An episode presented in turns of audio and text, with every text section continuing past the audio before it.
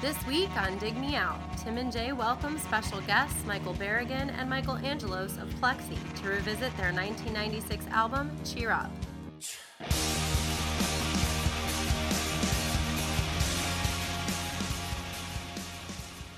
Hello and welcome to another episode of Dig Me Out. I'm your host, Tim Minneci, and joining me once again, my co host, Mr. Jason Ziak.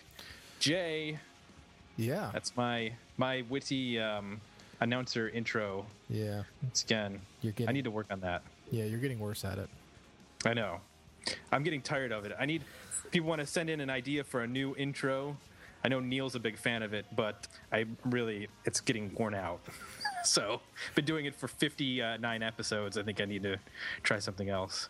Something we've been trying this year is is doing interviews, and we've got another one tonight. This is going to be fun. We have on the line from the band Plexi, Mr. Michael Barragan. Michael, thanks for joining us. How are you doing this evening? I'm doing great, man. Thanks for having me. I'm uh, I'm doing really good. Awesome. So we were um, discussing some stuff before the show with regards to uh, how bands are structured in terms of uh, there tends to be one person in the band who kind of looks after everything and, and takes care of everything An adult, if you will. An adult, yes. And uh, you said that you had the one normal guy who, ironically enough, was named Norm. So that kind of worked out. Now, I have a question about that, about Norm, because we're going to get into the history of the band, but this was a little bit of. I, I read your bio. Um, it's on uh, Sub Pop and also on Wikipedia. And it mentions something about um, hooking up with the drummer at a Taoist retreat. Is that true? Because that kind of blew my mind for a rock band to meet at a Taoist retreat. Can you confirm or deny that? I can't confirm or deny that actually, um, where Michael and, and Norm met, but um, I know I, uh, I know that was a very uh, Michael Angelos the singer driven uh, bio. It's uh, kind of uh, a little doorway into you know his uh, his mind and how it works. Uh, very tongue in cheek at times, you know, wanting to uh, I guess push buttons or you know just make fun. Well, that was something that stuck out, and I, I wanted to ask that right off the top because you don't find references to Taoist retreats in many um, band bios. So I just wanted to Right. Cover that one right from the, the beginning. So he Yeah, was. that was, Uh, that, that, that, that's a small little a piece of Michael's mind. I think also in that in that bio, it uh, it referred to me as being, uh, if I remember correctly, as being a, a go-go dancer of some sort. Something along those Well- lines, yes. Yep. and, uh, I love that term. yeah, Yeah. yeah, That's so much better than Uh, stripper. yeah, right. Yeah, I preferred it as well. Right. There's a whole look that goes with it and It's classy. Yeah, has a visual picture. yeah. Yes. Yeah. Well, once again, a, a, a little doorway into Michael's mind there. So we're going to get into, I guess you would say, the the, the only full length release um, of Plexi's career. That's 1996's Cheer Up. There were some EPs uh, released before that and some uh, releases after, but we're going to cover all that in the history of the band, which we're going to do right now. History of the band. Uh, so, and again, if there are other things that are fictitious when it comes to the history of the band, you can feel free to, to chime in. Um, but I think we've got uh, most of it from accurate sources. So I'm going to try to I'm going to try to cover this as, as briefly as possible. Uh, the band formed in '93. You and uh, Mr. Angelos met at a bar in LA. Is that true? Sure, it can be true. I like that. The where I was where I was go-go dancing. Yeah, that's Yeah, it. that's okay. Good. so Michael A was a, a singer and bass player. Michael B, you, guitarist and keyboards, and then Norm Block, we mentioned, played drums. 1994, the uh, self-titled six-song EP was recorded and then released the following year on the label Boys Life. In 95, uh, the same year, a second EP, this time a four-song EP, was recorded and released on the Seattle label IFA. And at this point, the band signs to Sub Pop somewhere in there. It's a little murky, and on the Wikipedia page it mentions the name Curtis W. Pitts. That's right. Now, who is Curtis W. Pitts? Curtis Pitts was uh, he was responsible for bringing Sunny Day Real Estate to Sub Pop. When he did that, I think he went from being a um, uh, an intern to um, more of a A and R type scout. He got wind of us, and um, and uh, yeah, and so he essentially he was our he was our A and R guy. Curtis Pitts, that guy, he he he was the best A and R guy you could imagine. I mean, he came on he came on tour with us. Wow. You know, yeah, he got in the van and did some of our initial tours, and uh, we had some real great times with uh, with Curtis. And he was a, a lot different from us. He was uh, a little bit more of a, of a hippie. Um, yeah, Curtis. Curtis. Amazing. Well, he, he knocked the first one out of the park, and then he started, you know, from there. That's what I mean. You're you're an intern and you find Sunny Day Real Estate. That's not a bad, you know, first swing at the plate. So Yeah, so they, they gave him that job, and uh, he actually brought. Because we were from Los Angeles, a lot of people thought we were from Seattle just because of being affiliated with um, uh, Sub Pop. But uh, right. he brought um, Jonathan Poneman to to Los Angeles. We were playing in our backyard. We were uh, we would just we, we would throw a lot of parties and, and then play in our backyard. And uh, he brought Poneman to one of our gigs in, in our backyard, a barbecue, if you will, with a couple other bands. And essentially, we got we got signed out of our backyard. That is not a common story. not a lot of bands get signed out of the backyard. Yeah, I mean, it was it was such a great time. You know, uh, we would do that a lot. There was a couple other bands in town that um, were our friends, like sister type bands, and we would go play their backyard, and they'd come play our backyard, and they were always really good shows. You know, I mean, we would play the clubs as well, um, but those were always really fun, great things that that we would do. You know, those were probably, I mean, those are some of the best best moments. Everyone just um, being young and just you know drinking, partying, seeing the bands. The Thousand Mona Lisas would play with us. There was another local band. The Campfire Girls would play with us. Uh, Black Market Flowers was another LA band at the time that would uh, would play with us. Yeah, but at that time we had been um, we had toured uh, quite a bit off of of a publishing deal that we did. We immediately went went on the road and uh, just started touring. I mean, you know, for a local Los Angeles band, we we we left LA. We went to New York and we just started touring the country. We uh, that Boys Life EP was something that we recorded at our publishing company because they had a um, you know 16 track. What wasn't a two inch? It was a, a smaller tape machine I forget what what it called. You guys probably know how many inch would the tape have been?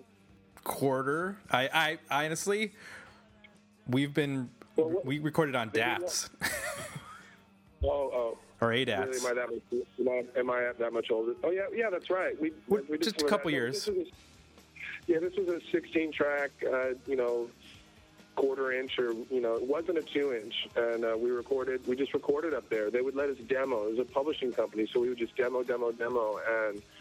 Uh, we threw a demo. Oh, look, Michelangelo just texted me, and we threw together a uh, essentially, which became Boys Life. We threw it together and toured it, it and then it became. Um, okay, he said, okay, okay, I'm So gonna sh- tell him. I'm gonna tell him that you're calling him. This is gonna get way more fun with him Okay. because he actually knows stuff. well, this is the perfect time to jump in then with this. Hey, this is perfect. Leave this on there. I'm. Hey, by the way, I'm a total fan of your guys' show. I'm really stoked you guys are doing this. And uh, when I first got the, uh, just let him text me back. When I first got the email that you know that uh, you were interested in doing this, I was like, because I'm, I think I'm probably the biggest Plexi fan. um, and, and uh, you know, and then so to to to hear him send me the email, I was like, yeah, you know, definitely, you know, um, call. And then uh, I started listening, and the, the the thing that was the coolest about listening to what you guys do is you guys are doing reviews on records that to me they just they sum up that period you know for me it's just it's everything that that's why I'm the biggest Plexi fan because of the the moment the, that that moment in time that that that was so amazing to me. I mean, I remember listening to the the interview that you guys did on um, Barkmarket. You know, and you guys are going through each song, and you're going, uh, you know, Dave Sardy did this, and I go, uh, or you said, I think Dave Sardy produced this, and I was like, of course he did. He wasn't letting anybody else do his shit, you know. And, you know, it, was, like, to, me, I was like, the, I'm such a huge Sardy fan, you know. And the whole thing, you guys are saying it's too, uh, you know, grinding on you. Now, I that is on my playlist right now. It comes on, I work to it, and all of them, you know, all, all those tune, tunes, and I just, I don't know, I really like his. uh I really like his vocal, all the breaths that are taken within it. But just your, but it's your guys' show that's a reminder of that period, and uh, you know, I became a fan of it, and now I, I follow it, and it's, uh, I think it's really, really, really cool. So there's my my uh, tipping of the hat to uh, to what you guys are doing. I think it's really great, and I, you. really stoked, like I said before, to uh, that, that you guys are making Plexi a part of it. It's really cool. And Michael said, okay, so call him. Okay, I'm going to do that. And and thanks for all that. That's you know sometimes we um, we were like, are we too nerdy about this stuff? And then we're like, screw it, we're just going to do what we want. But all right, I'm going to add him. I, uh, yeah, no, I dig it. And then uh, you, I I can't remember the name of the other band, but there was another guy that you did and they were from Seattle, and was talking. You know, the, the L7 comes up. He was talking about the gir- or not L7, Seven Year Bitch comes up, and he was talking about those girls, and well, we knew all of them. It was it was so great. You know, you're missing Selene and you know the guitar player and the bass player. Just- We had such a great time being a part of that. Uh, I think we um. I think we might have uh an, another guest on the line. Is uh, Hello. Mr. Uh, hello. Hi there. This is Mr. Uh, Michael Angelos joining us, the one we were just speaking of not too long ago. I hope you were saying nice things. We were talking about um, Taoist retreats and go-go dancers. Oh, that stuff. Yeah. that stuff. Yeah, our little um, our little made up bio. That's funny. Um, thanks for uh, calling. Absolutely. Sorry about the um, the time confusion. Sometimes I forget that we're in Ohio and everybody who we call is West Coast. So it gets a little sometimes it gets a little confusing and I always try to remember to put EST after everything, but sometimes I forget when I'm doing the when I'm sending a quick email. So, but I'm glad we were all here now. Yeah, indeed. I, I forget I'm in Los Angeles a lot of the time. So, we were just discussing well i think we left off we were somewhere around we hadn't even gotten to the album being released yet we are doing the history of the band and we were talking about curtis pitts and about oh, his I love contribution Curtis Pitts. Yes, he was the. I think he was like the Sub Pop employee of the year or something like that. He literally worked in the stock room, and they made him an A and R guy. because he found Sunny Day Real Estate, right? Uh huh. Yep, it was all through those guys. Curtis is Curtis is amazing. He's like a survive. I think he like lives now. He like lives in like Eastern Washington on like a plot of land and sells goji berries or grows goji berries. I mean, he was like uh, an off the grid fella from the early days. he's like a survivalist Yeah, exactly. I never quite. Was, I was always interested to see was into our band because I was like, but you're like Mister, like I'm gonna like grow stuff and hippy dippy guy. But yeah, he was our he was our champion. Nothing like a hippie with a credit card and an expense account. It's like Santa Claus. I was gonna Exactly. say- I didn't. I didn't. I was going to say it, but I didn't want to. That's what we used to. We used to call him CC. nice Yeah, because he had a credit card. we were just at the point at which the album was about to be recorded so late 95 96 that's when the album's recorded uh, the debut for sub pop and then i read that there were some personnel changes at sub pop which forced a delay to the release of the album until october 96 is that true I don't. Re- I don't remember. Honestly, I mean, from what if I think it had to do with their deal. if if I, if I if I remember correctly, they had done this deal with Warner Brothers, which was sort of like the influx of cash that they sort of, you know, signed us and, you know, kind of got really behind the Supersuckers and they kind of wanted to come out big. And I think it had more to do with their, um, I don't even know if I should be saying this. I feel weird. I think it had to do with them figuring out their business with Warner Brothers more than anything else. Because um, the people there were were the staff there, from what I remember, were pretty much there was a there was a core group of sort of sub pop people that had been there forever, and then they brought in some new people to kind of come in and as they grew. Uh, their offices were awesome though. It was fun going up there. I mean, it was literally like it was like we'd won like the uh, the the MTV grunge contest or something. You know, going up to their to their offices. it was cool. They, they're just handing out f- uh, free flannel. Yeah, exactly. Nice. How big? How big Yeah, of an operation it. were they at that time? Uh, I mean, when they're it like, was three floors. It was three floors. It Wow. three floors. I remember that. Yeah. Yeah, they were. They were. I mean, they're doing great now. I mean, they've got. Um, they did great. Then they had like postal service and the shins and all that stuff. They, uh, they're doing Mhm. all right now. But it was it was an interesting time for them. They were they were just figuring out their thing and. Um, but yeah, so I don't know why the album got delayed. And I remember it was kind of boned us in the end that it came out in October because it felt like a, it came out late in the year and it felt like an old record within two months because the holiday, you know, it was like the new year it happened. Right. Um, yeah, because I think we were we were trying to sell that record in '97 and it was a '96 release basically. But you know, we didn't know what the hell we were doing. Nobody, nobody does, you know. Well, you know what you're doing after you've been successful, and then, but if you're, Yeah, exactly. but nobody know can tell you're you how to do that. Yeah, exactly. it all makes sense now. Yeah. At the time, sure it didn't. And So it's well, after that, you uh, you toured with a number of bands after the album came out. seems like we just got on like a lot of random bills. We were sort of just thrown out there into the world and just sort of like would get on various bills with different bands and different acts and stuff like that. The weirdest tour that we went on that made no sense at all was Smash Mouth and Sugar Ray. oh which- boy, Yeah, and that was it was really really the weirdest thing ever and I don't know how that happened and both of their it was like right right at the sort of you know, it was right when like the 90s sort of went peachy clean, you know? Mhm. Yep. It was like everyone sort of stopped hating themselves and they all just wanted to fly. You know? yeah. Uh, you know, we, we went on tour with those bands because that was when we had left Sub Pop and went to uh, Atlantic.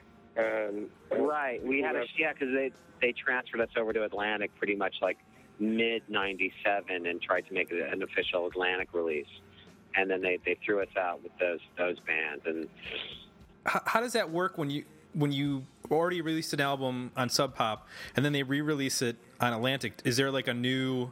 Do you get a new advance for that? Is there? How does that work exactly? Because we've read about a lot of bands in doing the show that would put out an album and then two years later or a year later it gets re-released by a major and I'm, we hear that all the time but we don't have no idea of like how that actually works I don't know if we got an influx. We may have gotten an influx of cash. I mean, it, it felt like there was like. We never made any money, but we had like what at the time was like for like a 25 year old in 1996. You know, we all got like somehow got like $1,500 a month, which was like if you had a girlfriend that would like buy smokes for you, you know, was like just enough to kind of, you know, and paid the rent was like enough to sort of swing by. You know what I mean? Yeah. yeah Uh, 1996 we all- that's not bad or seven we all lived in a house together, so that I mean, the rehearse we rehearsed in a room. The house was paid for. We were just always practicing. But I think that when Atlantic came along, it, the, it, the what big influx we got was in touring. You know, we were we were enabled to tour more through that through that Smash Mouth tour, and uh, just Norm was able to kind of go, all right, we can do this these next set of tours, and then come home and do more demos and work on the next record. And I mean, he kept us so busy.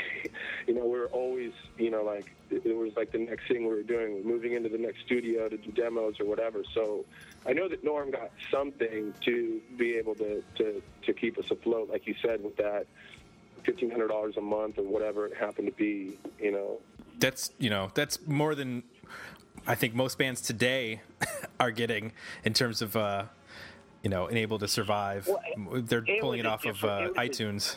Yeah, I mean, it was a different landscape back then. I mean, I I look at you know, I mean, I'm totally uh, I.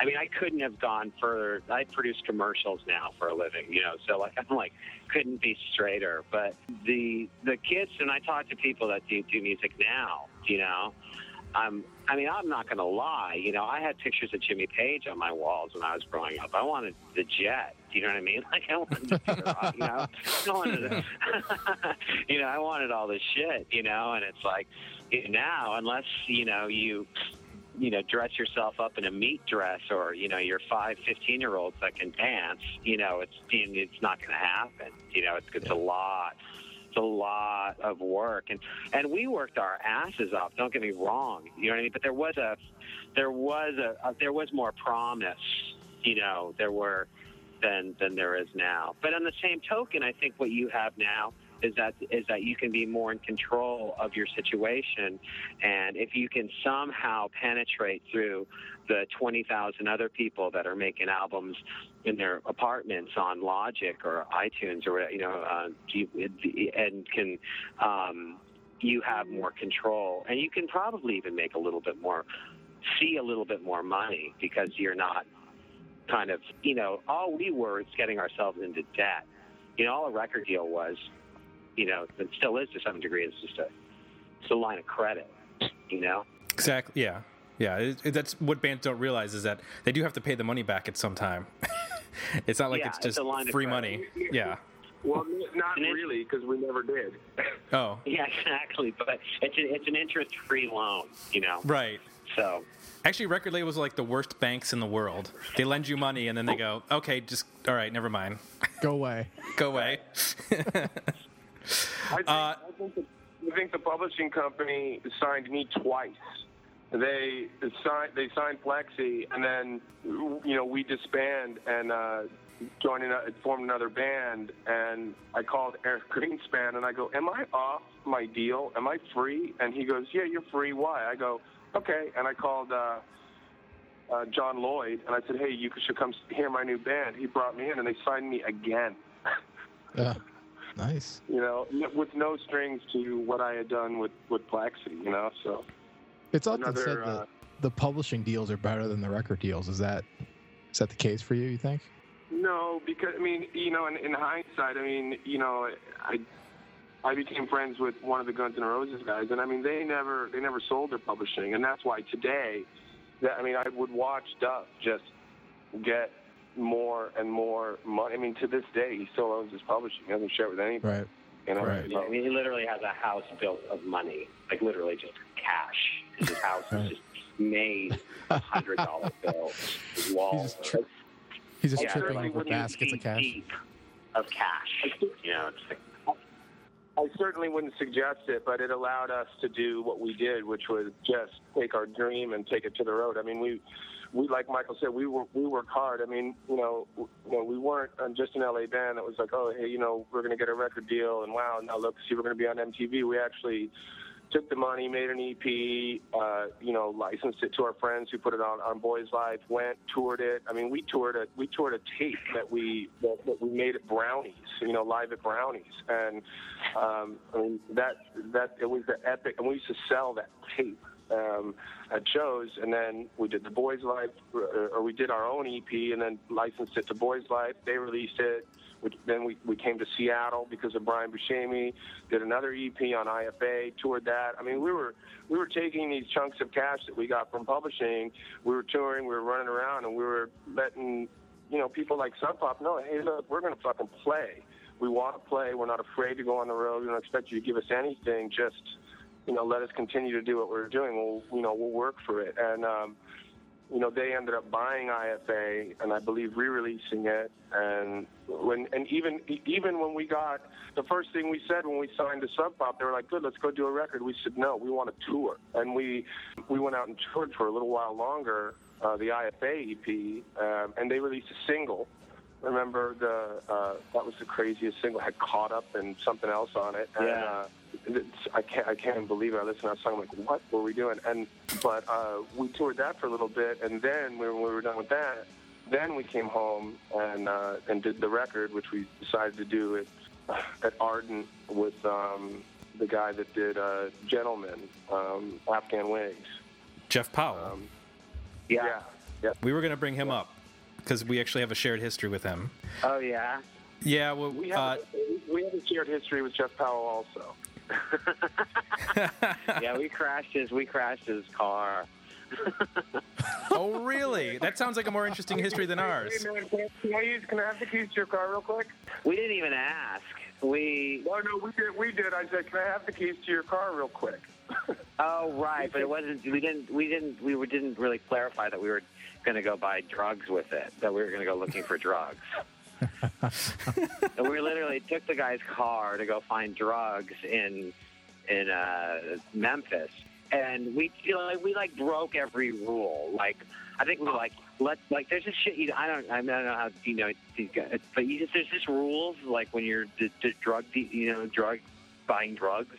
First of all, you never let the guy in your car. We let the guy in the car, and then you never give him the money and, and until you know he has the stuff. And we like let the guy in the car. We gave him some money. He said he'd be right back. and the guy came back. He handed us some stuff, and we're driving to Jeff's car. And we've been gone for a while at this point. And um, and then I go, this is this is it's not drugs. It's it's dirt. And Barrett goes, what are you talking about? And just and went to go look at it, and then didn't took his eyes off his road, off the road, and it was just like, bam. we fucked up his car. What'd you hit? Bad. Yeah, they hit us. I was driving and and uh, I looked in my. This is what I meant. The Michaels were always getting trouble, and Norm was being Norm. Norm was actual actually at the studio mixing the record with the guy. And Mike, Michael and I were up to these shenanigans. I, I, you know, in in Memphis, they have this fucking this uh, this lane that is on or off. You know, and they'll shine it green, they'll shine it red, or I don't know. And and I, you know, Oh, it's like one time it's it, it changes the direction. Like it's either going one way or not. Like it, they, Yeah. it's arbitrary. Yep, I know Yeah, what you're talking about. It's like, it's like the suicide lane. So, anyways, I, I was, the lights kind of hung in a different part of the road. You know, no real excuses. You know, but I I I, leant, I, I leaned down and and looked into his lap for whatever reason. And uh, when I looked up, I, I guess I had blown a light, and uh, this lady was she was doing like 50, and um, she hit Michael's side of the car. We spun around, airbags went off, the car was like, "Burn." she had drifted off into a hole. I thought I killed Michael. I was like, oh shit, I killed Michael Angelos, and you know, he he said whoa, like he looked up and goes whoa because he saw the car, and it literally sounded like he went whoa. you know, because just Yeah. everything just slow motion, and the car spun around, and we had some some you know, some stuff on us, and I proceeded to throw them all away because I thought we were going to jail, and um, can we go to jail for this now? I think the statute of limitations are up. We went to, we went to the emergency thing, I think, and I and I tried to hustle the doctor out of some um, narco, you know, some code or anything, and he like wasn't buying it. We got pissed. Michael had the, aud- the audacity to go, I'm hurting everywhere, man. I'm kind of, you know, my, my, that stuff doesn't work with my stomach very well. Yeah, I had a whole thing like uh, ibuprofen, I see spots. Um, uh, acetaminophen, you know, hurts my kidneys. Like I had every everything narrowed down to just give me the stuff with the good stuff in it, and he was just like, "Yeah, you're not that bad, dude." Just No, he, he knew what you were doing. He was pissed off, and Norm got pissed off at us too. He's like, "This is fucking unbelievable." And then, you know, poor, poor Jeff Powell. I mean, the dude was a saint. you know. And Yeah, he's a sweet guy. And for, I mean, and we were, we were, we were a Los Angeles band. I mean, like Michael said, you know, uh, he, you know, we were, we would party, we were into drugs, we, you know, poor, poor CC, you know, he, we destroyed him as well. I mean, we, we just, we just wanted to fucking party and play loud rock and roll. And he had those pictures of uh, Jimmy Page on his wall. So did I. He wanted the jet. The problem was when we were doing the record, we acted like we were them at the fucking hotel in Hollywood, throwing the TVs out of the out of the fucking Right. out of the room. We hadn't earned it, you know. And uh, but I mean, it made for the it made for that sound, you know, that that came out of us. And uh, I mean, I truly believe it. I wouldn't I wouldn't change a thing. I mean, it it. Uh, I mean that the destruction that you know that that was going on, and Michael would put it into lyrics, you know, so well, and I, you know I would uh, follow his lead on on uh, you know guitar, trying to create an, an environment that was you know sad and somber and fucking destructive is, is what he was speaking about. But it was it was all very it was all very real, you know. I mean, it was it was honest and and. Uh, and people knew that. Even even the Smash Mouth, uh, you know, Sugar Ray guys. I remember that when we did our first sound check with them, they walked out and they were like, "What in the fuck is going on?" Because we were just banging our guitars against the, the amplifiers and you know letting them you know feedback, and they were very controlled, and everything had to be right, and we were chaos, you know. So were they And, were uh, they into you guys, or were they more of get these guys off our tour kind of attitude? By the end of the, by the end of the tour, they loved us. In the beginning, they came out and they said, "What the fuck is going on?" By the end of the tour, we were on the bus. We got out of our van, we were on the bus, and uh, Oh, nice. you know, and they loved us. I mean, the Archers of Loaf, you know, uh, same thing. You know, I, I still listen to them to this day. I mean, we had we had the drummer. Um, you know, he he was like, "Fuck the Archers," and he'd get in our van and he'd ride with us. You know, by the end of the tour, he was wearing makeup. You know, and. Uh, It's true, you know, and, and you know, and you know, and like you know, you know, fucking his hair up, whatever. But uh, but they're great, and they're great. I mean, they're. s- I can't believe we toured with them. I, I can't believe I didn't realize they were as great a band as as I realize that they are now. You know. Well, sometimes it takes a distance to Yeah, sort of appreciate you that sort of stuff. Yeah, you guys, you, you guys are uh, a, are a. Uh, it's what you guys are kind of all about. Exactly. I realize- Right, right. That's the point of the show. so Uh, let's get in the record. Yeah, let's do that. We're going to start out logically with the first song. Actually, one of the people uh, that's uh, that is on our Facebook page had some questions about the lyrics of this song. I know it's hard to like sometimes separate, you know, song from lyrics. That sometimes they're integral i- integral in terms of the meaning and whatnot. But they were cu- curious about w- what the term forest ranger exactly means in terms of comparing forest ranger to various personalities such as Salman Rushdie and Che Guevara, Huey Newton, Phyllis Diller. Not normally the sort of people you'd all see in a room together. Um, Right. So, Or hear about in a rock song. or hear about in a rock song, Right. especially Phyllis Diller. So, can you talk a little bit about that and where that, how that works and where that came from? Well, Phyllis Diller was Dave Navarro's idea. I'd like to say that it, like, the Forest Ranger is a play on words of Forest Stranger. Do you know what I mean?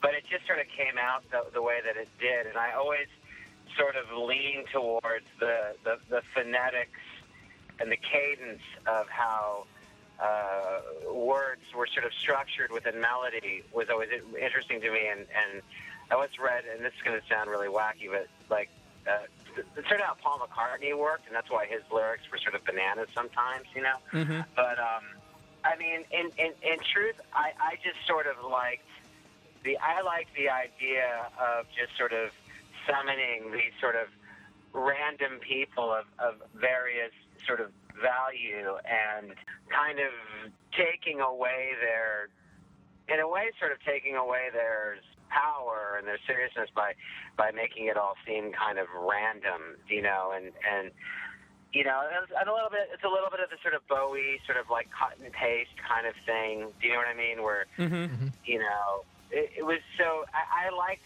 the idea of playing with these words, and I sort of liked how, the, how ambivalent the whole thing ended up sounding. you know what I mean? And, and people always ask me like what it meant, and I and I I think I used to have more clever answers than I have 18 years later. You know, but I do remember there being a, a the, the certainly the interest in the phonetics, the idea of taking these sort of random characters in history and mishmashing them and uh, having no significance, and the kind of Bowie thing of really just, you know, playing with sentences and words. You know, I mean, Bowie can make the most nonsensical thing. I don't know if you guys are into Bowie, but he make the most nonsensical thing reek with so much, you know, emotion and power. You know, and, and I mm-hmm. was always interested in that. I think Bowie was something that we were thinking of in terms of not just the sound, but also the look of the band. I mean, we, we heard a little bit of a little bit of a lot of different influences from the glamish Bowie and maybe like T Rex to I, I, one of the things that we heard, and especially uh, in the guitar tone and kind of feel of this song is um, the UK bands from the early '90s, like My Bloody Valentine and Swervedriver, Ride, those sort of shoegaze bands using the vibrato.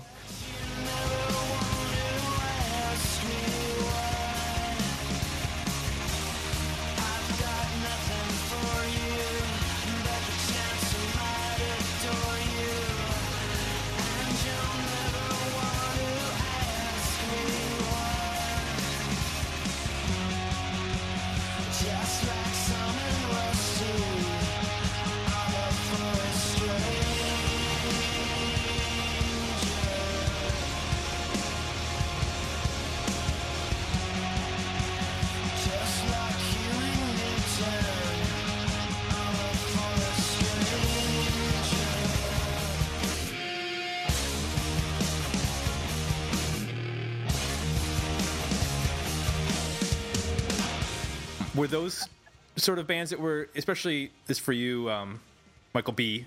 Uh, in terms of what you were going for guitar wise, would, were those sort of bands that you were leaning on or looking towards? In in all honesty, um, I grew up I grew up a metal kid. Um, I grew up listening to to Judas Priest.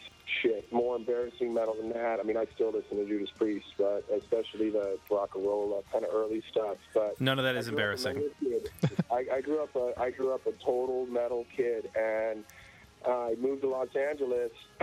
You know, pushed by my father. You know, to uh, come out here, and uh, you know, I came out here wanting to be in a, in a rock band, and unfortunately, I was not a good rock guitar player, and times uh, started changing, and I played the best I could. I mean, you know, people those were the best solos I could play. I leaned on the delay because it helped. I, I leaned on the vibrato because it helped. I found that it was something I good I was good at. Um, Michael and Norm created a, a platform, uh, especially uh, on, on when Michael started playing bass because we had some pre uh, years where we had another bass player and. Um, when Michael started playing bass, the songs became simpler because he was singing, and they just encouraged me. I'd mix sound, and they liked it, and I would, I would just lean on the effects. They uh, they were like a they're like a crutch, and they became a strength. I wasn't uh, necessarily trying to emulate uh, My Bloody Valentine. Uh,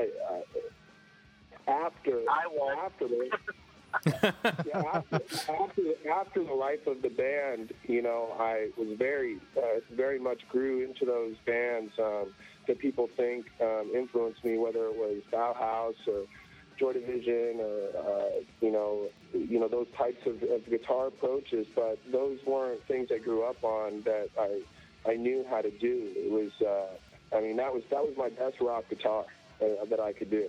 I'm blown away how similar I think that um, my guitar is to even the Archers of Loaf. You know, here we were touring with them. They were a little bit more quirky about it, but it was still very, it was just very bizarre. I mean, you know, in all honesty, you know, I mean, uh, we, we did a song where I'm screaming into the guitar because I just didn't know what to play on a solo. And I looked up embarrassed, and Michael and Norm were, were there going, man, that was amazing. And they would create they would create instances where where I, I could do that, and uh, that was that was my Forest Ranger was probably my best metal song. You know. There is no apologizing for any past metal influences. Jay and I, especially Jay, Jay way more than myself, have uh, deep metal roots. Uh, Jay, Jay is Yeah. encyclopedic in his knowledge of, especially the, I- I don't know especially the about eight- 80s I don't know LA. Well, Chip Midnight, who has joined us on a couple shows, he's actually the truly encyclopedic. When he can get into like sleazebees and describe the members of the band and stuff that we would never know ever about any, you know. I've grown more towards punk and and uh, uh, goth kind of uh, new wave, Devo and Love and Rockets and things like that these days. And my punk rock friends have grown more towards you know Stained Class and rock and roll. And I'm like, man, you know, it's just it's just funny, you know. But your story in terms of guitar playing is your story in terms of guitar playing is is is kind of interesting for the '90s because I can totally relate to it, and I bet there's a bunch of other bands that can relate to it too. In terms of you grew up watching guitar players that were you know super talented and t- could do all this technical stuff, yet you couldn't do it.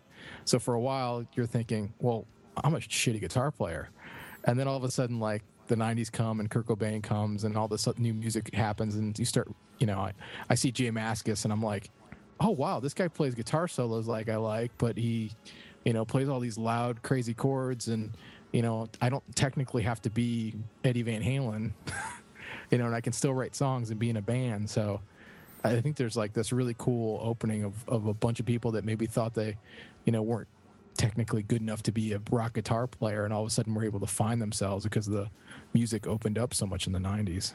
when I was a, youngster, you know, working in a head shop, you know, uh, uh, um, selling, you know, rock and roll clothing and, and, and pipes, there was a very eclectic group of people that worked there, and there was I was the token rock and roller. We had the kid that listened to the Smiths, and you know, the kid that listened to, you know, Brian listened to the Germs, and you know, and, and just all these different kinds of. So I think that quite possibly those things penetrated my brain because I remember that the tremolo or the reverb might have come from uh, How Soon Is Now. Always had a huge impact on me on how that vibrato just moved through the entire song. I started to discover things with with with um, with them, but yeah, I was you know way into Van Halen, but I just couldn't do that, you know. Exactly. Um, I just couldn't. But you know, but but I did take one thing from Eddie Van Halen, and that was a hundred watt Marshall head turned all the way the fuck up. Something from Jimmy Jimmy Page, which is throw a Fender Twin in there and let it tremolo and use an Echoplex. And so I felt like I was very akin to uh, Eddie Van Halen, Jimmy Page, and Pete Townshend. You know, so um, it, it, was more of a tonal thing. I mean, that was my, my strength, uh, especially live, was tone. You know, I'd have the greatest guitar players come to me and go, "Man, your tone is fucking amazing," and that was that, that was my strength. Is where you know they played way better than me, but they didn't have a good tone. You know, and and even today. It's it's all about the choice of amp, guitar. And that was the first thing that Michael said to me to answer a question you asked uh, uh, on the uh, the history of the band, how Michael and I met. Um, the the true answer is that you know Michael was in in in, in, other bands and um, had met a, a guy named Desi Benjamin and I had met this guy. He was like a local uh, manager, if you will, in town. He used to manage one of Michael's uh, bands, and he managed one of my bands. Who'd get us gigs, whatever. He kind of found uh, Mark Curry. Uh, Michael played in the Daisy Chamber, and we all rehearsed in the same room, but I had never met Michael. One day, Michael needed a guitar player, and he called Desi, and he goes, "Man, I need a guitar player." It inspired my guitar player, and Desi said, "Look no further. It's it's Michael Barragan." And he called me, and Michael goes, uh, "Hey man, Desi says uh, you're my new guitar player." And the first thing he said to me is, "What do you play?" And I was like, "I play a Les Paul." And he goes, "What kind of amp?" And I said, "A Marshall." And I mean, he liked that. You know, he he liked the the and he said, "What kind of music are you into?" And I'm like, "Well, it was really one of the most most inspirational things I ever saw that sticks with me and stuck with me through the entire Plexi is live at Pompeii." I remember that was in that first conversation. You know, he's like, "What are you into?" And I was like, "Well, I'm really into Live at Pompeii." And you know, Michael's very into Floyd, even so much more than uh, than I was at the time. He introduced me to the Syd, Syd Barrett era of it, and um, that's truly where those those sounds um, came from. And the first band that I really heard um, for me that you could be a rock guitar player and play guitar a bit differently wasn't uh, Nirvana it was uh, it was Jane's Addiction. Um, it was hearing how you had this wild vocalist that was couldn't even sing, but found his strength and Mm-hmm. made it really work. For me, as a rock guitar player, I heard loud guitar, screaming delay solos, and a wild vocalist. And I was like, oh, maybe there's a life. Maybe there's a life for me outside of Van Halen, you know, Mm-hmm. or or uh, KK and Glenn Tipton. you know? They were just ahead of Nirvana, and they really bridged the gap between that the sort of 80s glam metal, pop metal stuff, and and alternative music for sure. I think because they were such competent musicians as well, um, but very reserved in their Kind of like playing. so- So you just mentioned that you were using a, a Marshall and a and a Les Paul when you guys got together. Is that uh, this sort of leads me into tracks tracks two and three? I have sort of a joint question on. Was that what you were using as far as recording? Because uh, one of the things that we were both commenting commenting on when we were reviewing the album ourselves was Roller Rock Cam has a huge chorus that just gets big and anthemic.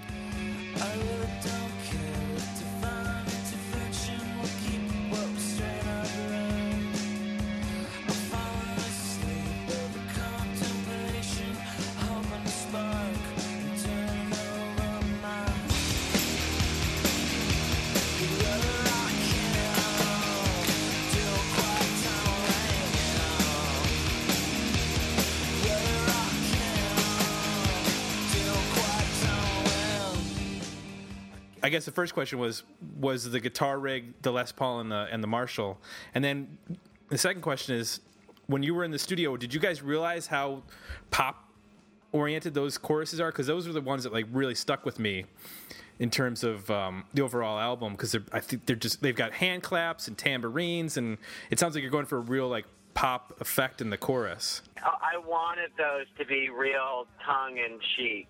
You know, I wanted it to sort of have that sort of brattiness of like, you know, T Rex and the early Bowie stuff, you know, um, and the poppiness and that sort of like that, that energy to it, that sort of fun. And ideally in the di- dichotomy of sort of a darker themed material. Do you know what I mean? So that Right. you know, I never wanted it to take itself too seriously. You know, we're all, we're all dying and miserable. Let's have, you know, but it's sort of funny, isn't it? You know what I mean? Type of type of thing. So th- that was certainly intentional uh, for me. Uh, Roller Rock Cam. I mean, Roller Rock Cam was built thematically around. You know, I asked Michael Barragan because I wanted to write. I wanted it to be a T Rex song, and I was like, name me some car parts. You know. And he was like, well, you know, and he said, like, was like, well, there's roller rocker cams, and I'm like, that's cool, you know, and and I kind of, kind of built off of that, this, you know, so like this idea of like, sort of, you know, inane concept for a pop song, which is like, uh, you know, I just want to get in my car and drive, you know what I mean? But like, Mhm. a, a sort of a self awareness to it and fun. You know, uh, I mean, Roller Rock Cam to me it was Michael singing about an engine that I owned at the time. Uh, I bought it with our publishing money. It was a dual quad tunnel ram, and it was roller. It was a roller motor. So, and I just I just said those words, and he turned it into, you know, a pop sense. He always had a real, uh, you know, it's very simple uh, a way of kind of getting right to the the popness of it, but then wanting uh, to be really dramatic in his vocals, and he would uh, allow me to, to, to be dramatic with the guitar as well. A lot of times in verses and things, I would just emulate what I felt, you know, he was saying. I mean, he was he was my voice, you know, and um, I loved his lyrical content. I, I remember on that first audition that I, I talked to you about our introduction, he sent me a demo, and um, um, that was the uh, the Sunlight on My Fingers song, Michael. I don't remember what it was called, but I was just I didn't play guitar on it, but I was entranced by his his vocals and and the way that they were poppy and sad and and it, I just really related. So you know, he would he, Michael would usually kind of take us to those like quick couple chords in the chorus that um, were massive, and then we would vamp on these dramatic verses. And I mean, you know, Plexi to me, you know, it was it was so much the three of us. You know, uh, we could walk in a room right now and there's a song, there's a song that would come out of that room, and it's it's interesting because Michael has his T-Rex like what he wanted to be tongue in cheek, but then you had Norm that is just this bombastic jazz crazy circus drummer, which is probably the only truth in the bio is that he was in the circus and Wait, the guy in the circus was the also the guy that had his shit together. Yeah, yeah, and he was, you know, and he was, you know, he was a really, he was really great. He was, he, he reminded me of Keith Moon. He, I mean, honestly, Wow. I just, I hated Norm. I fucking hated him. I used to had to tour in a, in a van with him, and I just, I really hated everything about him. But when he would play his drums, it was the most amazing thing. I remember, I remember Michael watching him at a sound check, and he looked at me and he goes, "That's our drummer," and I was like, "I know." And he would just, you know, they'd be like, "Can we get a kit? Can we get a tom? Can you go through the whole kit?" And he would just do this Keith Moon shit, and it was you know, it was insane. So, but this this sound would make it, it would it would just it made a plexi. You know, it was Michael's tongue in cheek, Michael's you know very dark take on on life, and I related to it obviously because I ran with him with the with the drugs, and uh, I mean we split a lot of things equal. Even the girls at times became split equally. You know, you know, and and. Uh, Remember, we walked into a strip bar in uh, in Memphis making that record, and this girl was, was drawn to me right away, and I was like, "Well, you know, you're drawn to him too, right? I'm getting a sense of like the Mötley Crüe of the '90s. That's what I'm. That's this is sounding a lot like the Dirt. We have just we, we just tried. You know, I mean, the thing is, is that is that like I I I. I didn't know this at the time, but like basically the change that happened in the 90s is all of a sudden you had kids that actually that like went to school and were sort of nerdy, like became, you know, rock stars. Do you know what I mean? Right. And like I grew up in Hollywood. Like I didn't go to fucking, you know, I didn't go to college. You know, I was like hanging out on the Sunset Strip, like trying to like screw the girls that were getting kicked out of the Guns N' Roses, you know, rehearsal hall when I was 16. Do you know what I mean? So like Actually, no. that's kind of. but, I, but said it, I, I said it early on. You know, we, we, you know, for poor Curtis Pitts, you know, the hippie from Seattle, he wore a poncho and had a compost pile and a credit card, and he got in the van. With, he got in the van with Hollywood. You know, because we were like, "Can you get us any beer or drugs or whatever?" I mean, th- th- she has mescaline. Let's just go. I mean, we heard she's got mushrooms. You know, there's ecstasy. There's you know, whatever, you know, so there was a, a very Los Angeles Hollywood thing. I mean, we kind of blew Sub Pop away. At, at our, at our um, record release, whatever, introduction to uh, the, the label, there were parts of the label that had just been hired or had been there, like Nils and Joyce Lan- Linehan, that were like, what the fuck is going on? Why in the hell is this band on our label? I mean, Joyce Linehan hated us, hated us for the beginning. She had Six Finger Satellite. She had all these other bands. She hated us. We we eventually won her over because we're fucking nice kids, you know. We wanted to tour and we wanted to work hard. And you know, she took me and put me in a hospital when I needed her. I stayed at her house, but first sight, they were like, "Holy shit!" I mean, and Michael Michael would alarm people. He would stand them off with what he would say. They didn't understand his humor, you know. I mean, and it was like you know, shit. It's like he's only fucking around. hey guys, I gotta kind of hop off for, for a second. Can I call this number and get back in or something? Because I thought it was going to be a little later, and I got to make a phone call right now. Um, we'll have to call you because if you call Okay. this, but uh, so if you work. want, Just text me and I'll have them call you back. yeah, All right, cool, man. Awesome. All right, I'll be back. Thank you. we're gonna jump to track four. I think, right, Jay? Yeah, I think that's I where we're told at. you to make it more fun. Oh yes, we are getting. Um, I was the I was the poo man. I wasn't kidding. I was the one at, at the uh, at the record company going, "Can we get some lights? I think we need a light show." and they just thought I was crazy. And then finally, one day, somebody said to us, "Like, you guys are kind of a dramatic band. You should get a light show." And I was like, "I've been telling them that for like ten years, man."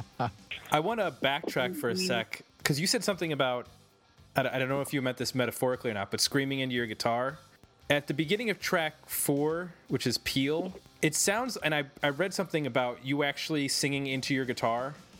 Is that true? Because I've seen people do that before, but Yeah, I wouldn't call it singing, but I had 1969 SG, uh, the Echoplex on, the Fender Twin on, you know, uh, probably some tremolo in there, and the Marshall. I had volume pedals, and the SG had a fucked up front pickup, and I, I think it was very microphonic because it was the only guitar I had that would do it well.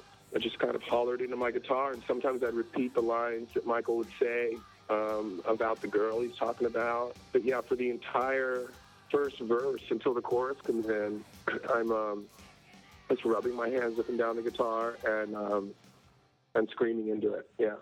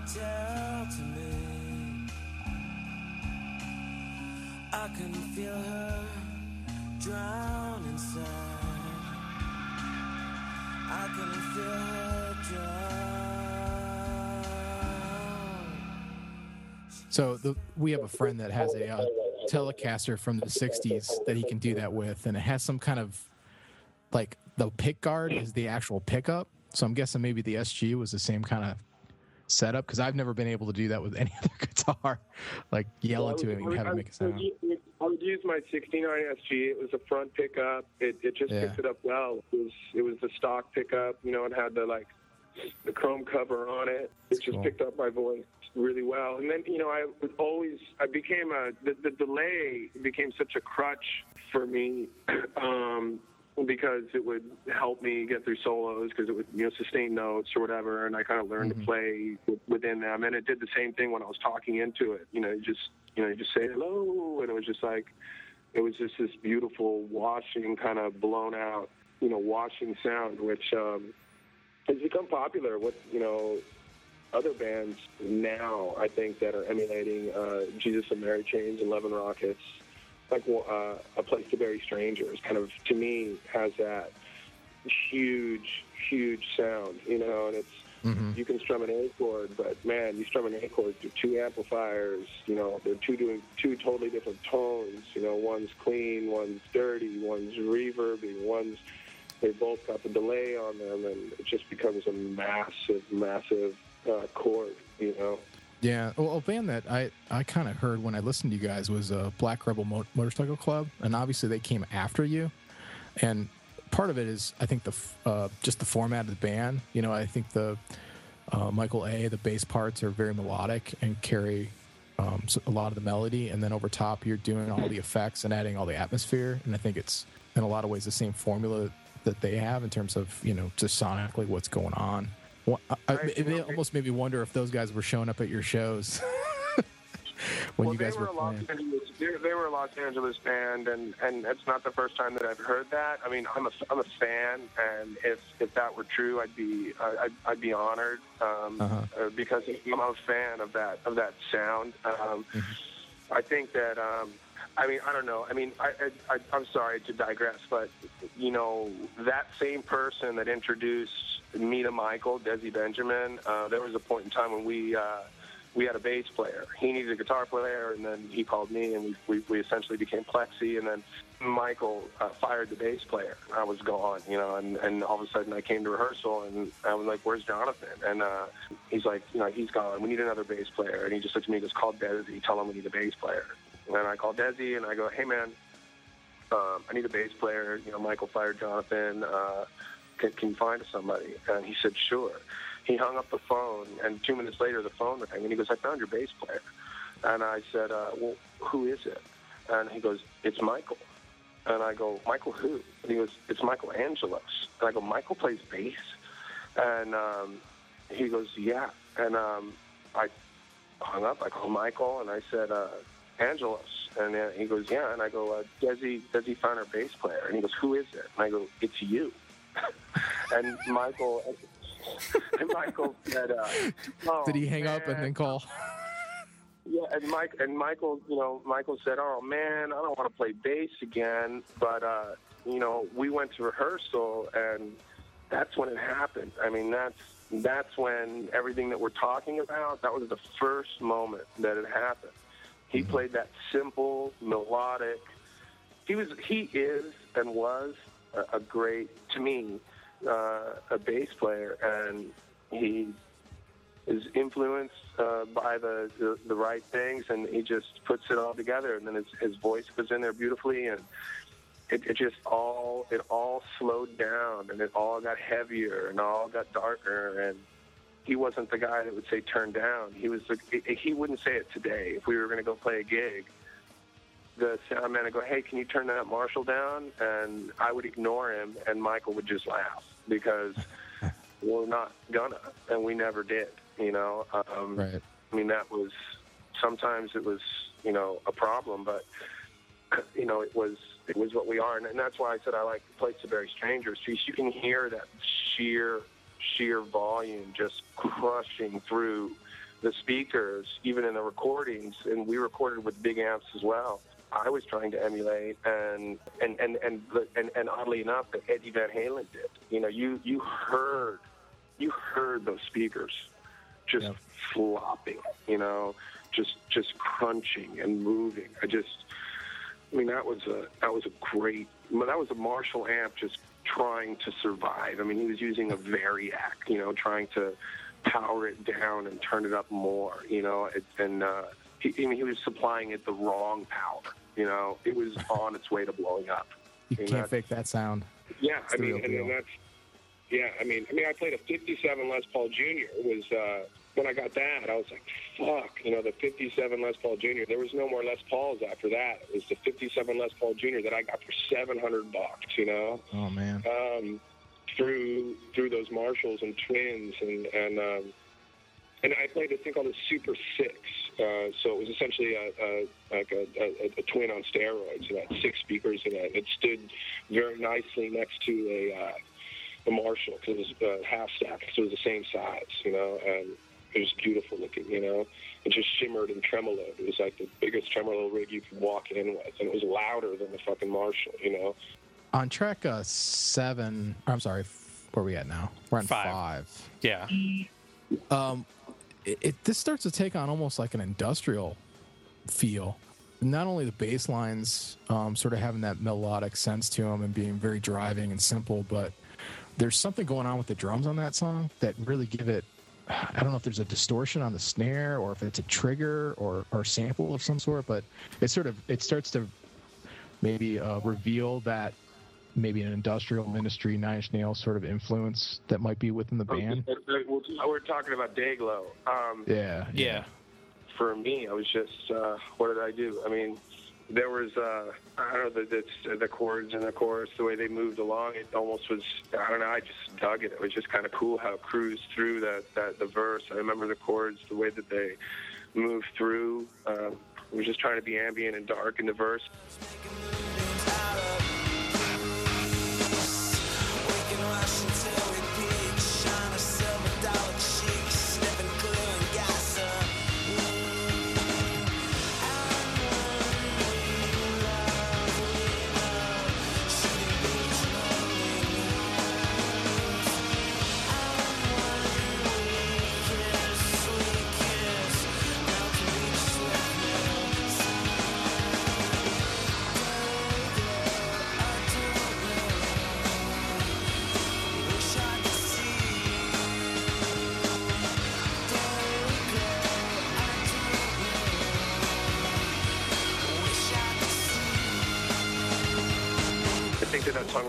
Life in the studio. That wasn't. Um, with the song we did live, and it sounded one way, but when we went into the studio, it took this entirely other shape because I was so into this delay thing that I keep talking about and this shimmering kind of angel guitar type of sound where you didn't know where it was coming from. Like, fuck, what, my favorite thing that I would ever do on guitar was the thing I didn't play that would come through the speakers. You know, it's like I didn't hit that chord, I didn't make that sound. That's just the amp just did that, and somehow I was able to make it happen over and over. Sometimes slightly in a different place, but you would get the picture. But in that one song, I remember getting a, um, a country tuned guitar. It was a six string. It was kind of tuned somewhere in between. It's what the country guys use, you know, somewhat tuned in between all the guitars. And it's really high, and I ended up Like an open that tuning? on- I think it was an open or regular or tuning. I can't exactly remember. I started playing a lot with tunings. That was another thing. I did it again in an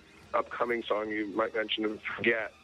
Um, I, I like playing with tunings because they would he- they would help me. Um, these uh, change was an open tuning, but it was just it was just that guitar. It was like a, they, they use it a lot in country bands. It's kind of like that in between tone, you know, like a baritone bass, you know Oh, okay. Yeah, yeah. but uh, but it's a but it's a guitar that's that they'll just kind of play play leads on, and it's not tuned standard. It's not a regular guitar. It's uh, might be tuned a pitch or so above. And uh, I remember playing just plugging it into my rig. I mean, on our record, I played a a, a, a pedal steel, you know. But I, oh, I just plugged it into my rig. A guy walks in with a pedal steel. I looked at him like, this is awesome. I mean, I couldn't play any instrument, but I could make them all sound cool. You Yeah, know? yeah, yeah. But Yeah. Like technically, I can't play keyboards. You know, uh, technically, uh, you know, I can't really play guitar, but I can make it sound cool. You know, so I just plugged that that fucking pedal steel and that and that country guitar on Dayglo into uh, into my rig. You know, and just you know played with the pedals that I had in front of me, which was really only uh, an Echoplex, a micro synthesizer. The Fender Twin had the reverb in it. Marshall was the gain. I mean, it was it was that simple. I mean, there wasn't really any more pedals than that. So did you have any um I guess reservations about pulling this stuff off live? I mean with that much gear in, involved and and just sort of you're you're you're saying as you're performing like magic's happening. Did you ever feel like as you're doing this and putting the stuff down on records like, "Oh shit, we got to go out and play this stuff live. Am I going to be able to reproduce this or are we going to have to do it a different way?" Do you remember going through some of that? The, the only song I think that ever wrote myself out of it was uh, Dayglo, um, the one that we're talking about, because Yeah. I, did, I did like maybe three different guitar parts, and I was like, shit, which one do I do? You know? Yeah. Yeah. Um, there's, the, there's the country kind of high one. There's the rhythm that I really like rhythm because I loved rhythm. I mean, sometimes I felt like the bass player, you know, because Michael was kind of almost playing lead bass, and yeah. I would yeah. hold rhythm, you know, with with Norm at times more. Um, but I think Dayglo was the only one that um, that I might have struggled. But you know, we found our way through it. It, it was still, you know, just like eh, seeing any you know live band. It was just slightly different, but for the most part, um, I would just bring a lot of gear. I mean, I took my keyboards and, and brought my key. I, I played my keyboards through an SVT, a full SVT rig, and through another Echoplex, and through that, and I could manage that whilst I was playing the guitar. I would just let the Wow. guitar feedback. I would just let the guitar feedback and delay. You know, when I just reach over and bonk a couple notes on the keyboard with my elbow or something, and then let the keyboard delay while I get back to the guitar, and somehow it just became what we did, you know, and that just just worked, and we kind of recorded in a in a live manner. You know, we would walk in and sort of record just live. It, there were overdubs, but they were primarily just to just maybe to thicken things up and but like Peel was Peel wasn't easy. It was just that's how we did it. I mean, it was, I mean the the Peel that we did Love at Brownies on the, the I told you we toured a tape. Mhm. I mean that that thing it, that that board mix that that guy at Brownies in New York gave us, it sounded it sounded really good. I mean. I remember when we did it, you you would we would listen to the song, and I'm like, "Fuck, this sounds amazing! It sounds like we're playing leads, you know? This is insane." And then the song ended, and you hear one guy go, "All right, man, you guys are great." You know, Or two hand claps. we were just we were that band that drove to New York and played in front of a bartender. You know. Oh yeah. I've I know what that We've feels done like. that ourselves. yes. Wait, uh, Let's get I- into I'm six, seven, eight. Tim, you want to? Yeah.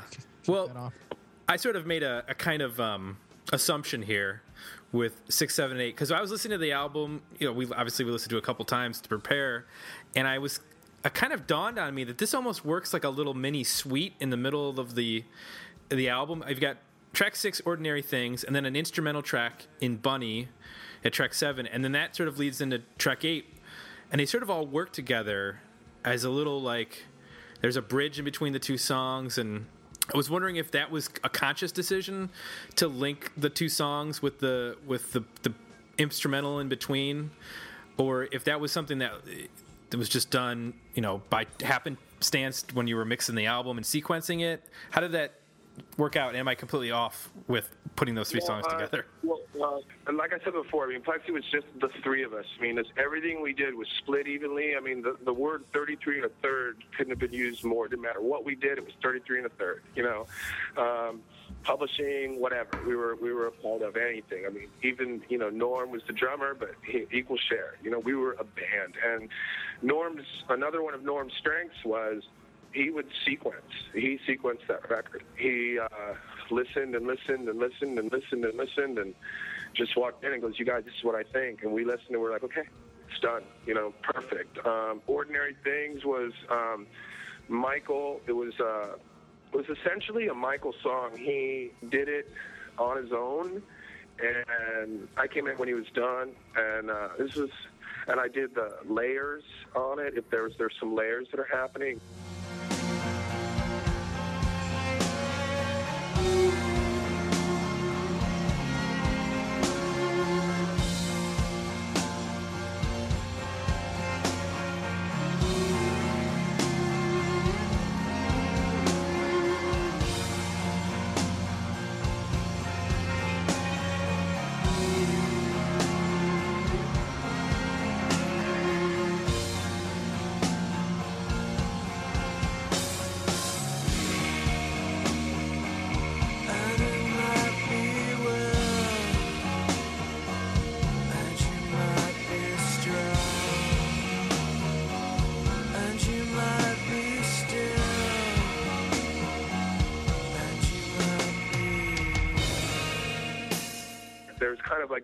Attempt at country guitar with uh, you know re- reverbs and the, the using the the uh, 69 SG that had a tremolo on it and things like that. Um, so it's very subtle, uh, very minimal what I did on the guitar.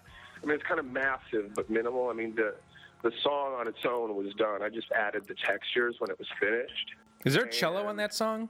Yeah, is that is that cello? Yeah, that's um, yeah, that's the chick that uh, played with um, Nirvana. Oh. and she had her own band uh, after that. It was, you know, she was she had like a cello kind of indie alternative cello, you know, driven band with um, other instruments that would accompany a cello. But uh, yeah, she just came in once again, just like me. She came in after and put that layer. She emulated his. Uh, I think he, he probably recorded that song on an acoustic. Michael probably recorded that song on acoustic. Oh wow. Hmm. There's barely you can barely even hear an acoustic on it anymore. It's the kind of thing where you write it on an instrument, build up the song around it, and then you kind of pull back the instrument you actually wrote it on. Yeah, so he, uh, he, that was that was really all Michael. I mean, that that Yeah. kind of like sums up Michael. Kind of like how sometimes he would walk in with something structured. We would we would do things that I miss so much. Is you know, a lot of times, a lot of guys, especially nowadays, they just do everything. They walk in, they write the song, they play the drums, they tell the drummer what to play. Guitar player go like this. I think that one of your last interview guys was saying the same thing. You know, oh, this would be great. I'm doing everything on my own now. But the truth of the matter is, you miss being in that room and like hashing through it with a band. You know, and having the you know playing for 45 minutes an hour until all of a sudden there's the guy on the floor screaming into his guitar while the guy is standing there playing his bass and you know and and uh, you know moving through the riff and then you get to the chorus and stand up and turn all the amps on you know and, and so that's why I said it felt like we recorded live.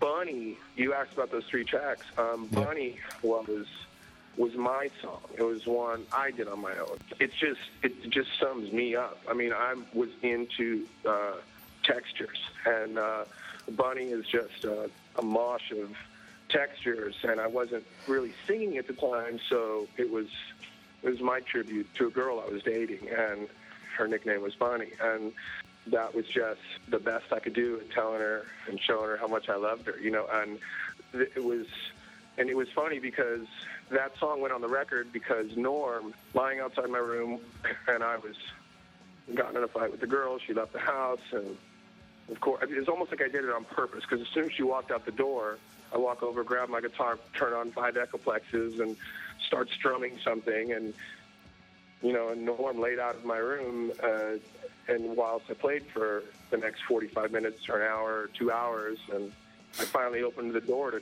to almost trip over him sitting there. And he looked at me and he goes, dude, that was fucking amazing. He's like, do you remember that? And I'm like, yeah, I remember it. And he's like, we're putting that on the record. So Bunny went on the record, and uh, you know, so Norm sequenced it to where it all made sense, and then it uh, it moved into Change, which is the second side of the record. Because I my favorite thing is the vinyl, and and the second side of the record starts at Bunny.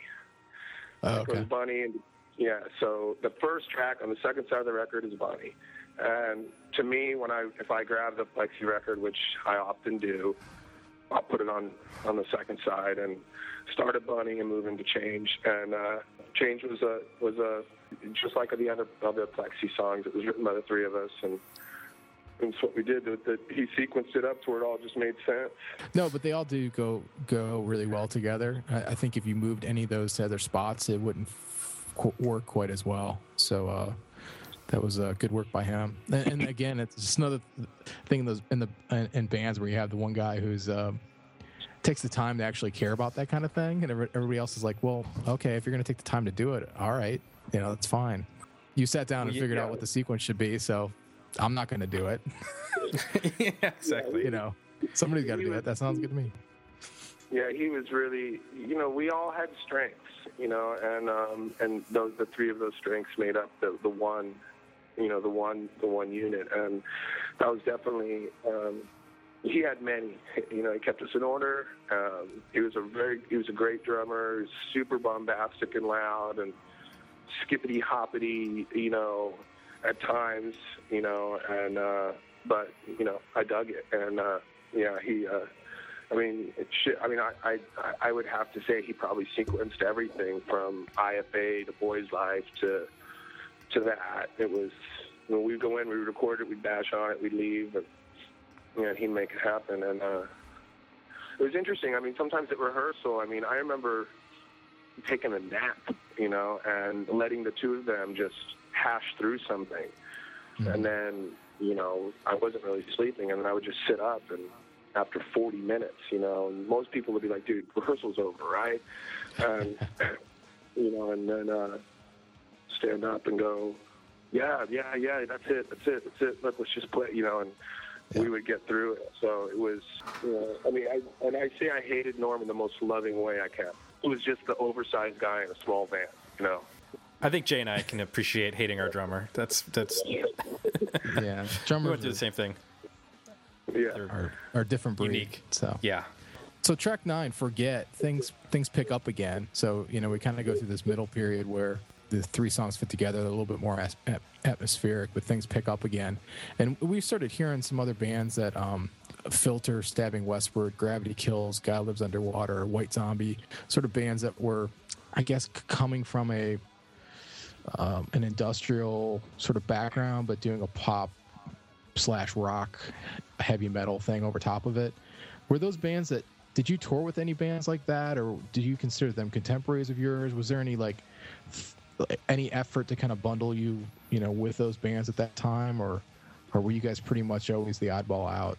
I mean, we played with Zeke. You know, when we were on when we were on IFA, you know, we played. You know, we played the most punk rock. You know, club that they had. You know, because Richard Lefebvre, that was the owner of IFA, he only signed us because a close friend of mine from childhood, you know, said you got to put this out, and uh, you know, and, and inevitably we were the one band that I'm still friends with him now. He's like, the funny thing is, is I wasn't really into you guys at all. He thought we were just a bunch of nonsense. But so it, it, we were the oddball man out on that label for sure. Mhm. And Yeah. we would play with Zeke, but you know, Marky would come up to me at times and you know, and kind of be like, he would tell us he liked us. You know, he'd say he's really into, you know, band the older bands that were, you know, that doing that type of thing. You know, that you wouldn't think he was going to come out of his mouth because it was just power, speed, shout. And I wanted to be in Zeke because I was the metal guy. You know, hmm but I didn't. I, I didn't do it, do it well, but um, it, it. I mean, I, I think it really did feel like we were, you know, the oddball, the band out uh, to me, uh, anyways. But it didn't, you know, really stop us. We just, you know, sort of kept kept going after it. I mean, the Archers of Loaf tour that we got um, because we became friends with the drummer. Uh, I, I forget his name, but um, they, that led to more tours. We played with them in New York, and even playing with them, their audience was more apt to understand us. But I don't know that they did because we were very loud. We weren't. They, they would play through little twins. You know, we were playing through huge amps that were turned up. We were, they were kind of dressed kind of collegey, and we were, you know, dressed in leather pants and you know, wearing eyeliner for the past month. So at that time, there just wasn't a real lot of that going on. But being from from Hollywood, it just it wasn't even something we thought about. It just kind of started to happen. I bought a pair of leather pants because the Ramones had leather pants, and I didn't have to wash them. You know, um, I could just wear them. You could wear them the whole tour. You know, I was like these are great. You know, they don't ever Yeah. get dirty. I don't have to do my laundry. Just just wipe them down, and you know that just turned into just all all of us just well, you know we followed each other in a in a weird way. You know, there were moments when we would get into band. and, You know, you, you're in a band, you're in a van, you're touring, you're you're you're driving across the country, and you know when you put that record in in the in the car when you're driving from one stop because all we're doing is driving. And and the whole band at the same time is just blown away by by something we hear. And you know I remember I remember when we really got live at Leeds um, from the Who and uh, I was like fucking Townshend it's insane. You can hear the Echoplex you know um, for me. I mean I never knew he really played those kinds of solos or used an Echoplex but I can hear it you know? I'm like that fucker you know, he's using Echoplex you know? And hmm and it just it just moved us. So it's almost I mean it's almost like we were we were young when we started we were touring and we sort of grew up together and inspired each other. But yeah you know we were we were obviously influenced by lots of things. I mean I personally you know when Jon Spencer hit I really dug that kind of Yeah. wildness that was happening, you know, with the guitar and the solos that were just over the top and the tones that were over the top and uh, the vocals that were very comical and poppy and you know I don't know that Michael loved it as much as I did but you know yeah we were you know definitely uh, moved by all these things and uh, but I, I I do think that I do that do, do think that it felt like we never fit in I mean I remember, but we were friends kind of with everybody. You know, I mean, I stayed at uh, when we were in New York with the the guys from Unsane. You know, and we were nothing like them. You know, but Yeah. you know, being in a rock and roll band, you're touring around. We all party, so we do that the Yeah. same. Yeah, it's just kind of funny. I mean, some of those bands uh, I mentioned, you know, they like Stabbing Westward was kind of big on the radio then, and uh, you know, '95 through '97, and that's totally a band I could have saw. I could have seen you guys, you know, touring with and opening for, and that audience getting what you were doing. Um, even from an image standpoint, I, you know, I could see um, how difficult that would be in front of a Archers of Loaf audience. You know, the the the image that you guys put forward, you know, the LA kind of look. Um, I'm sure that was polarizing, you know, right from the as soon as you walked on stage. Um, so Yeah, we've seen the video for Forest Ranger, so we, we it's not exactly the when you think of Archers of Loaf, you think of the college Chapel Hill, Superchunk, you know those kind of bands, guys. It's like the, it's almost like the Seattle flannel, but taken to the Midwest or or I guess they're more south or something like that. But there's not a whole lot of like quote unquote image going on there. I would imagine that was. Did you guys ever experience any issues with crowds sort of being like, "What the f is going on"? It's funny that you brought that. up. We had so many really weird shows. You know, uh, I was going to say fucking weird. and I didn't, but I realized I probably can. Um, Yep. You know, we had so many bizarre shows. We did this show one time. We showed up in Colorado, and we were we were opening up for Sublime. So here we go. We're opening up for Sublime. It's totally sold out. I mean, it's the packed it can be. I mean, and it's probably. I don't know. It's it's it's a big theater, you know. It's it's a it's a it's a it's a large palace type venue, and it's sold out. And we here we come. We're Plexi, and and Sublime has their reputation. They're just drunk, they're drinking, they're smoking weed, whatever they're doing. I remember the, the singer grabbing the the chick that's you know giving us hot dogs and throwing her in the garbage can, and you know the dumpster and shutting the door, and she gets out. She's all pissed off, and you know they're they're doing their thing, and, we go on stage and we did our sound check, and you know they were cool. You know, you want to smoke some weed, whatever. They, they didn't give a shit, and but we played for their audience, and we played, and we opened up with whatever song, and you know we knew each other. We were touring. We stopped, and there you could have heard a pin drop, and we looked at each other. We didn't say a thing, and we just said, "Fuck this. We're not stopping again." And we played the entire set, the entire record, whatever it was. And by the end of it, we were just smashing guitars, letting shit feedback, just doing bleeding, doing anything to tell these people, go fuck yourself. You know, you and your mm-hmm. sublime. You know, and uh, you know, and it, I like you know, that. and we we were and when we were done, they cheered. You know, they they liked it, and I was like, holy shit, they actually liked us. They hated us. You know, because we didn't want to stop to hear them do that again. And um, I really remember it. But that, I mean, that's just that's kind of how we were. I mean, I think that we won people over, whether it was Unsane or uh, the the girls in Seven Year Bitch became our friends, or Six Finger Satellite, or Joyce Linehan from Sub Pop, or or Nils. Um, we won them over by our work ethic. I mean, we like to party, but you know what? We were going to show up. We were going to play. We rehearsed. We weren't afraid to get in the van and tour. We weren't a, we were an LA band, but we weren't an LA prima donna. You know, we were uh, we weren't just going to sit there and wait for MTV to play our video. We were like, just give us money. We want to go on the tour. We'll earn our fans. You know, and uh, and we kind of did in a very small scale. And even till today, you know, there's those couple hardcore plexi people that just love cheer up and it meant so much to them and even at those uh, smash mouth shows there'd be five kids dressed in black that would walk up to us and go what the fuck are you guys doing playing with these guys and we're like we don't Yeah. know atlantic you know, put us out whatever you Yeah. know there's food and rider and a good and they're good clubs you know so there was always a couple people that would you know kind of like wingle out um, to come to come see us. When we i remember when we released our pictures for sub pop for our record there was a meeting and they were in shock. They were like what the hell happened to you guys? What's with all the clown makeup? You know?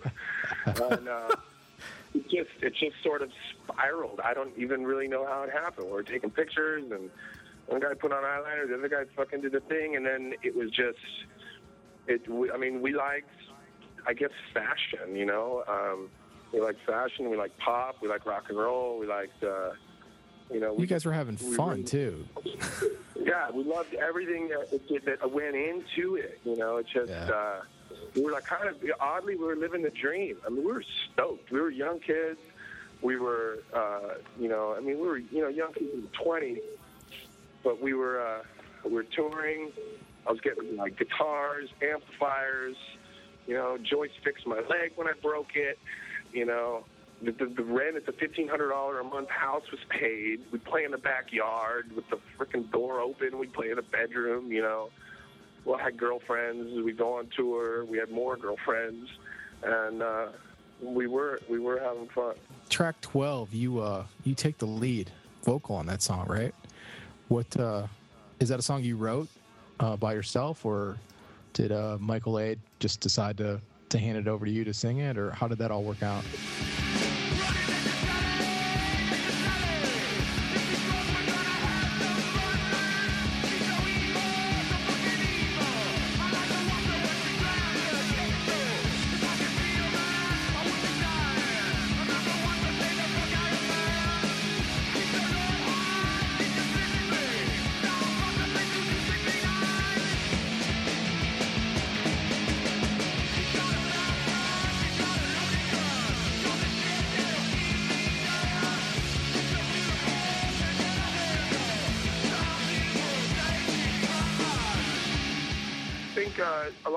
Times rehearsal, you know, would sometimes Michael would look at me and just be like, "We need a riff. Give me one of those heavy ones." And I just kind of shot out 56, and uh, so we wrote it together. It was a, it was a band thing. It was something we've done. It was the second time on the on, on the Boys Life EP. I I sang a song called Ganesh. Um, I sang it through my guitar because I was shyer at the time.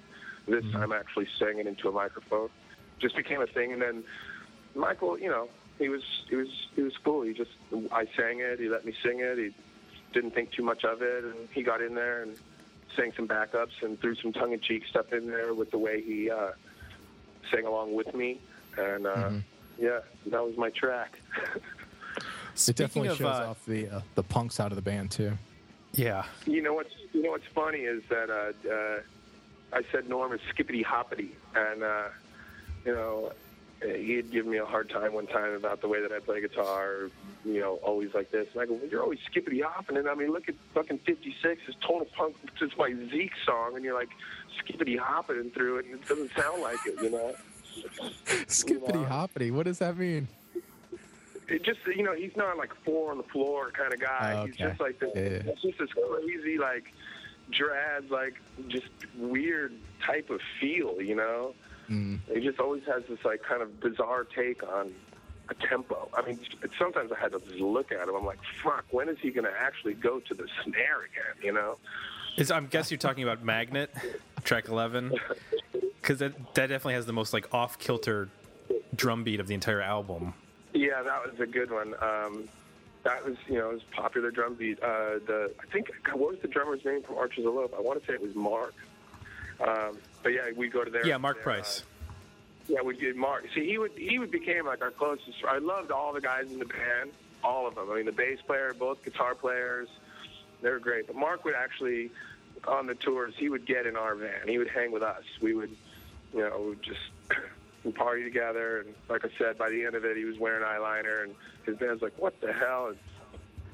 um, he'd go to he'd go to sound check, and he'd be playing that song, and he'd be in our van. Uh, with us, listening to the music we listen to, like turning each other on to music, whether it's uh, you know, because we were we were into Sub Pop, man. We were into Whiskey and the Holy Ghost, Lanegan, and you know, all Earth, and all those things. You know, it was, it was it was a huge, like Michael said, it felt like we won something, like we were part of this, and um, even though we kind of weren't, we didn't fit. You know, we didn't. We kind of like threw them away, but. uh yeah, that uh, magnet definitely sums up uh, style in a sense, and you know, it was something we wrote all together, and uh, definitely driven by Michael's uh, real good pop sensibility, almost like the Ramones in there, just getting right to the the pop. I mean, the pop of it, you know, is get to the chorus.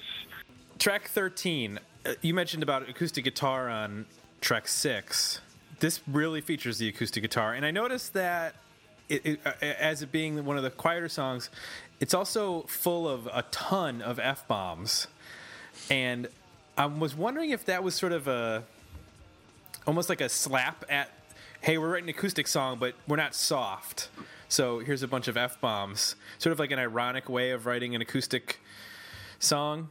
Michael would probably have to answer that. Star Star was, I mean, obviously, uh, I think that you know there was a, you know, the the, the, the song title had been used before. Um, Yeah, the Stones, right? Yeah, and uh, and which was a big influence of our. I mean, you know, we were listening to our parents' record collection. You know, I mean, from the Doors to the Stones to, you know, finding the Floyd on our own, and uh, that was a Michael-driven song again. We came in with layers afterwards.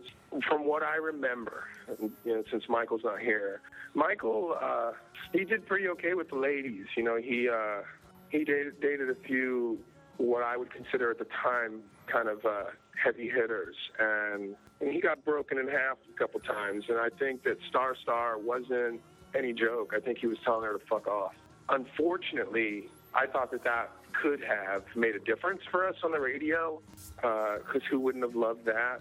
But he started right off by saying "fuck you" for getting to. Yeah. And, you know, and at that moment, it's like, well, this isn't going on the radio. Um, but, you know, they could have always, you know, bleeped that, I guess. So maybe that wasn't the reason. But uh, I think that it was very honest from Michael. He was, uh, he wrote about what was happening. I mean, that's why I related to him so much. I mean, I felt at that time when we were in this band, the reason I stopped is I felt that most great artists that inspired me were either dead or dying. And that's what you had to do to make great art. You had to destroy yourself or be destructive. Bunny, Bunny happened in a destructive moment. You know, it was she walked out, and the first thing I did was grab the guitar, and I created the sound that could let people know what that what that what that scene in that movie looked like. And Michael and Star Star was was talking about Amanda de Cadenet. You know, he liked her a lot, and uh, I I truly believe I could be wrong, but I don't think I am. I truly believe that that uh, that song was about her, and, and that he was telling her "fuck you" for getting to me. You know, and then but he also said you made a you made a kick a bit easier because he was kicking drugs when she was around. Uh, we got sober. We both got sober around that time, and uh, Amanda was sober, and Michael and I really we we were kind of like we really hung together a lot. So he uh, introduced me to her girlfriend, which you know she was beautiful, and uh, you know I don't, I don't know if you guys know about AA or whatever, but you know they say however you get in the rooms is however you get in the rooms, and uh, well I wandered into the room following a girl, and. Uh, you know, and uh, so he introduced me to her, and you know, in, in, inevitably we both went, obviously back out. But um, yeah, I believe that uh, that wasn't a joke. That was that was him uh, being being very vulnerable, which is, you know, when I I love him the most because, and he did it a lot through the record. He's that's you're seeing lyrically, you're seeing the inside of him, and a lot of people never really got to know it or saw it. And, and then, um, you know, I saw it on every level. Some people got turned off by just the, the smart ass remarks that he would say or whatever, but I knew him on a much, knew him and know him on a much different level. And, uh, that song definitely shows a different side of the band. and It's it's interesting to hear that you guys were. Um, was this was this the last song written for the album? I mean, were you guys sort of at a different, a slightly different chapter your, of your uh, your life or the the existence of the I think- band? Or I think, I think Star Star happened in the studio. You know, I don't I don't know that we were in a different chapter in our lives as as much as that's just who we were. I think that we, as a band, we wanted to be able to just play anything. We didn't want to be. I love Zeke, but you know, we didn't want to only have to play fast songs. You know, mm-hmm. that with you know shredding solos and talking about race cars. We wanted to be able to do that, and then also do just cover the whole thing, whether it was from My Bloody Valentine to Loop to um, The Who to like a Zeppelinish type song, or you know, do Nirvana influence, or just just kind of anything. You know. what would you thinking back now? I mean, so what, almost 15 years now uh, since this album came out? I guess the the version we're reviewing. Are there any things that you would change about what you guys did, or about the record itself, or after the record? Well, the only thing I would change is not breaking up. I mean, I, like I said, I'm I'm happy with it. Yeah, I can nitpick nitpick every song. I mean, we can spend a lifetime in the studio trying to perfect it, like mm-hmm. Axl Rose did with his new Guns N' Roses and whatever. You know, I mean, sometimes you mm-hmm. just got to let out what what you're doing at that moment and let it be what it is. And I think that if we let we let this record out, and and it it was what it was. I mean, we you know we remixed it, remastered it, did things when we moved to Atlantic. We um, you know mastered it differently when they, they don't even do that shit anymore. But you know we uh, you know we did those kind of things. An old producer friend of ours, Jimmy Boyle, got his hand in a couple of mixes. We talked to Dave Sardy about recording the record. We ended up using Jeff Powell. We passed on six other guys that you know became famous. Um, yeah, maybe we could have used one of them. Maybe we should have used Sardy. Look at Sardy now. I mean, Yeah. you know, um, but you know what? I we used Jeff Powell, and uh, it was. How did you make that? How did you make that decision to do uh, do it with Jeff Powell? Well, I can only speak for me. I was really, really, really in the gentleman, uh, Uh-huh. the record. I think that I remember one of your other interviews bringing that record up um, Mhm. just as an inspiration. Uh, uh, the Afghan Whigs. I personally was, Gentlemen was just constantly on my turntable. I think I brought it to their attention. I was like, this record's fucking insane. It has elements of what we do. This guy understands it. Um, let's go here. I didn't realize at the time that it was more than just just Jeff Powell. That the uh, singer was very, very involved and prolific in that the sound that they captured um, on their record. Um, I thought it was a little bit more just solely Jeff Powell, but I mean, if I had it to do again, I, you know, I would just be happy that I had it to do again. You know, you know. Absolutely, yeah. Excellent. Well, you want All to right, wrap us well- up, Tim? Yeah, we have gone. We have broken the record for uh, for podcast length once again. We keep breaking the record. We're eventually we're going to do like a six hour, you know, five part mini series with um, I don't know, Silverchair or something like that. But thank you for being so generous with your time, Michael, and make sure to please thank the other Michael A. Um, next time you talk to him for coming on and sharing his stories with us. You guys are you guys were like I said so generous. We really appreciate it. No problem, man. And- I, I thoroughly enjoyed it, and uh, I'm sure he did too for a moment there to relive those moments.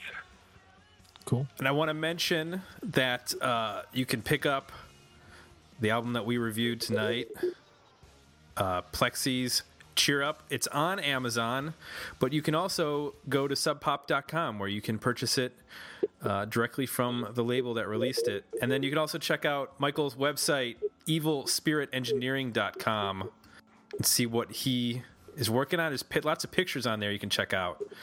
So Lots Uh, of ladies on bikes. Yes. And please, uh, if you're listening to this episode, stop by our website, digmeoutpodcast.com. You can follow us on Twitter and Facebook, and you can also pick up a t shirt or make a donation, keep the podcast rolling along. And uh, that's it. I am closing shop. Time to uh, put this one to bed. Thanks to Michael. Thanks to Michael. Thanks to Jason. We'll be back next week with another episode of Dig Me Out.